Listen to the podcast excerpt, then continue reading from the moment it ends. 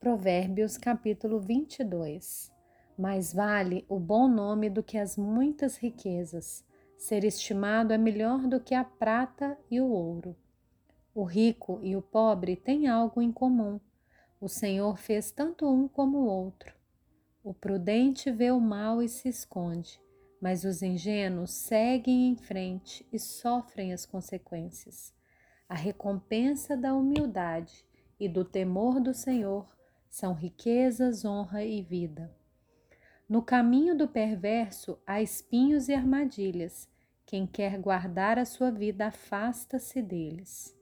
Ensine a criança no caminho em que deve andar, e ainda quando for velho, não se desviará dele.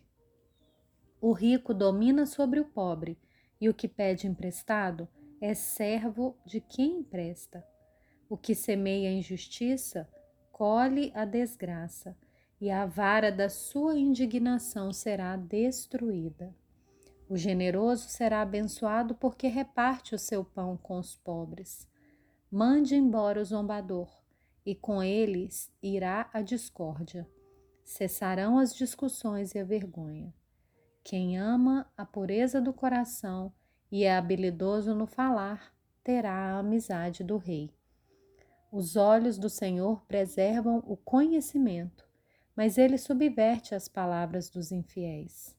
O preguiçoso diz: Um leão está lá fora, serei morto no meio da rua.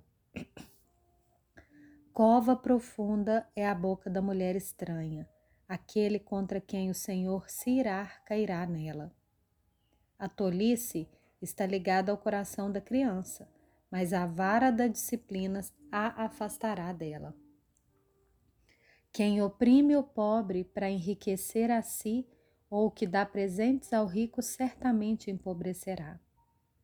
Preste atenção e ouça as palavras dos sábios. Aplique o coração aos meus ensinamentos, porque será agradável se você os guardar em seu coração e se tiver todos eles presentes nos seus lábios. Quero que a sua confiança esteja no Senhor. Por isso, hoje dou essa instrução a você, a você mesmo.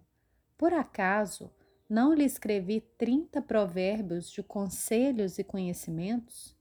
Fiz isso para que você tenha certeza das palavras da verdade, a fim de que possa responder claramente aos que lhe fizerem perguntas. Não roube o pobre, porque é pobre, nem oprima o necessitado no tribunal, porque o Senhor defenderá a causa deles e tirará a vida daqueles que os exploram.